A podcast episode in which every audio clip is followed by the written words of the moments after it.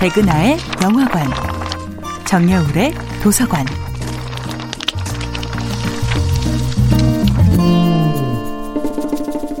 안녕하세요. 여러분과 아름답고 풍요로운 책 이야기를 나누고 있는 작가 정여울입니다. 이번 주에 만나보고 있는 작품은 생텍쥐페리의 야간 비행입니다. 하늘을 나는 것은 생텍쥐페리의 멈출 수 없는 꿈이었습니다. 야간 비행의 주인공들에게 그것은 끝간데 없이 계속되는 하늘과 구름 바다이기도 했고 온갖 고난 속에서도 서로를 완벽히 믿고 의지하던 동료들과의 우정이기도 했습니다. 따스한 저녁 식탁에 둘러앉아 맛있는 음식을 나누며 서로 웃음 지을 수 있는 가족을 향한 그리움이기도 했을 것입니다. 생텍쥐페리의 시대의 조종사들은 하늘을 과학의 대상으로만 본 것이 아니라 신비의 대상으로 바라보았습니다. 하늘은 지상의 인간들이 결코 이해할 수 없는 비밀로 가득 찬 곳이었죠.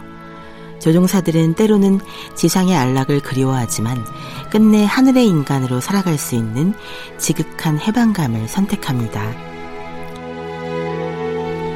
야간 비행의 앞권은 홀로 밤하늘을 표류 중인 파비행이 마지막까지 포기하지 않고 최고의 비행을 시도하는 장면입니다. 칠흑 같은 밤하늘을 한참 동안 헤매던 파비행은 어느 순간 가녀린 별빛의 무리를 만납니다.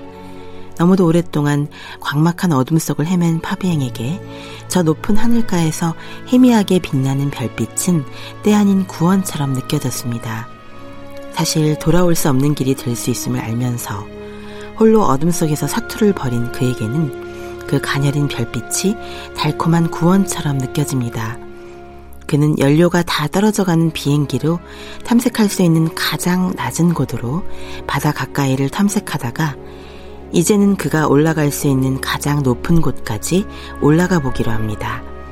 지상 어디에도 착륙할 수 없는 상황이기에 차라리 마지막까지 필사적으로 탐색을 계속했습니다.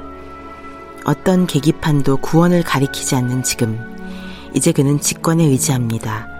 파비행은 그곳이 구원의 약속이 아님을 알면서도 지금 그에게 가장 위안을 주는 별빛의 들판으로 날아오릅니다. 이런 눈부신 장관은 지상의 어떤 인간도 본 적이 없을 것입니다. 그는 그렇게 인간이 끝내 날아오르지 못한 최초의 미개척지로 그 위대한 비행으로 생의 마지막을 수놓는 것입니다.